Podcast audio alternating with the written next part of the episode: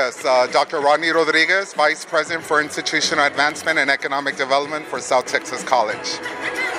And Dr. Rodriguez, you've got a very big event coming up in a few weeks, a Yes. gala. Yes. Tell us what it's all about. Wonderful. Well, as you well know, we have re-engaged the STC Foundation and we have recruited new board members for this inaugural gala that we're going to have on October 5th.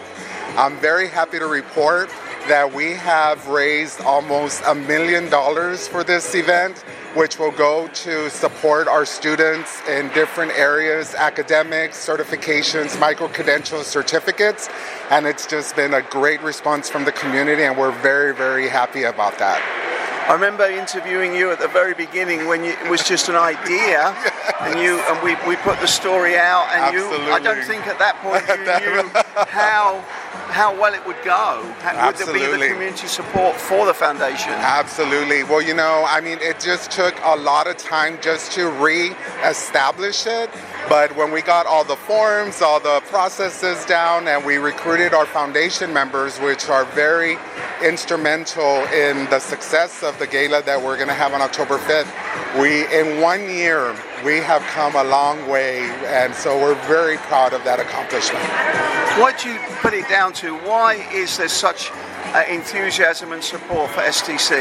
The main reason is because they know our demographic, they know the students we serve, and sometimes, you know, life just happens for our students, and we would be able to utilize these resources that we raise that are unrestricted to be able to help when life happens, be it um, the light bill or like the car didn't turn on, I can't go to class, whatever it may be, right?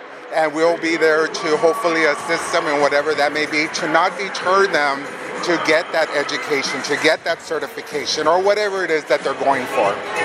And if you will, remind us uh, how many students you have.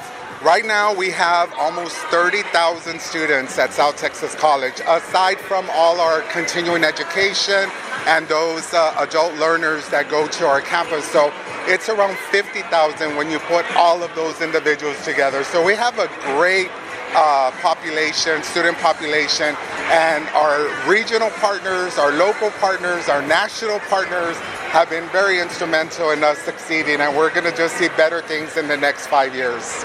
So you, you're, the, the message is you're, you're rebounding well from COVID. Yes, yes, we are. We are almost at, uh, well, the post pandemic, we're almost at numbers that we were with pre pandemic.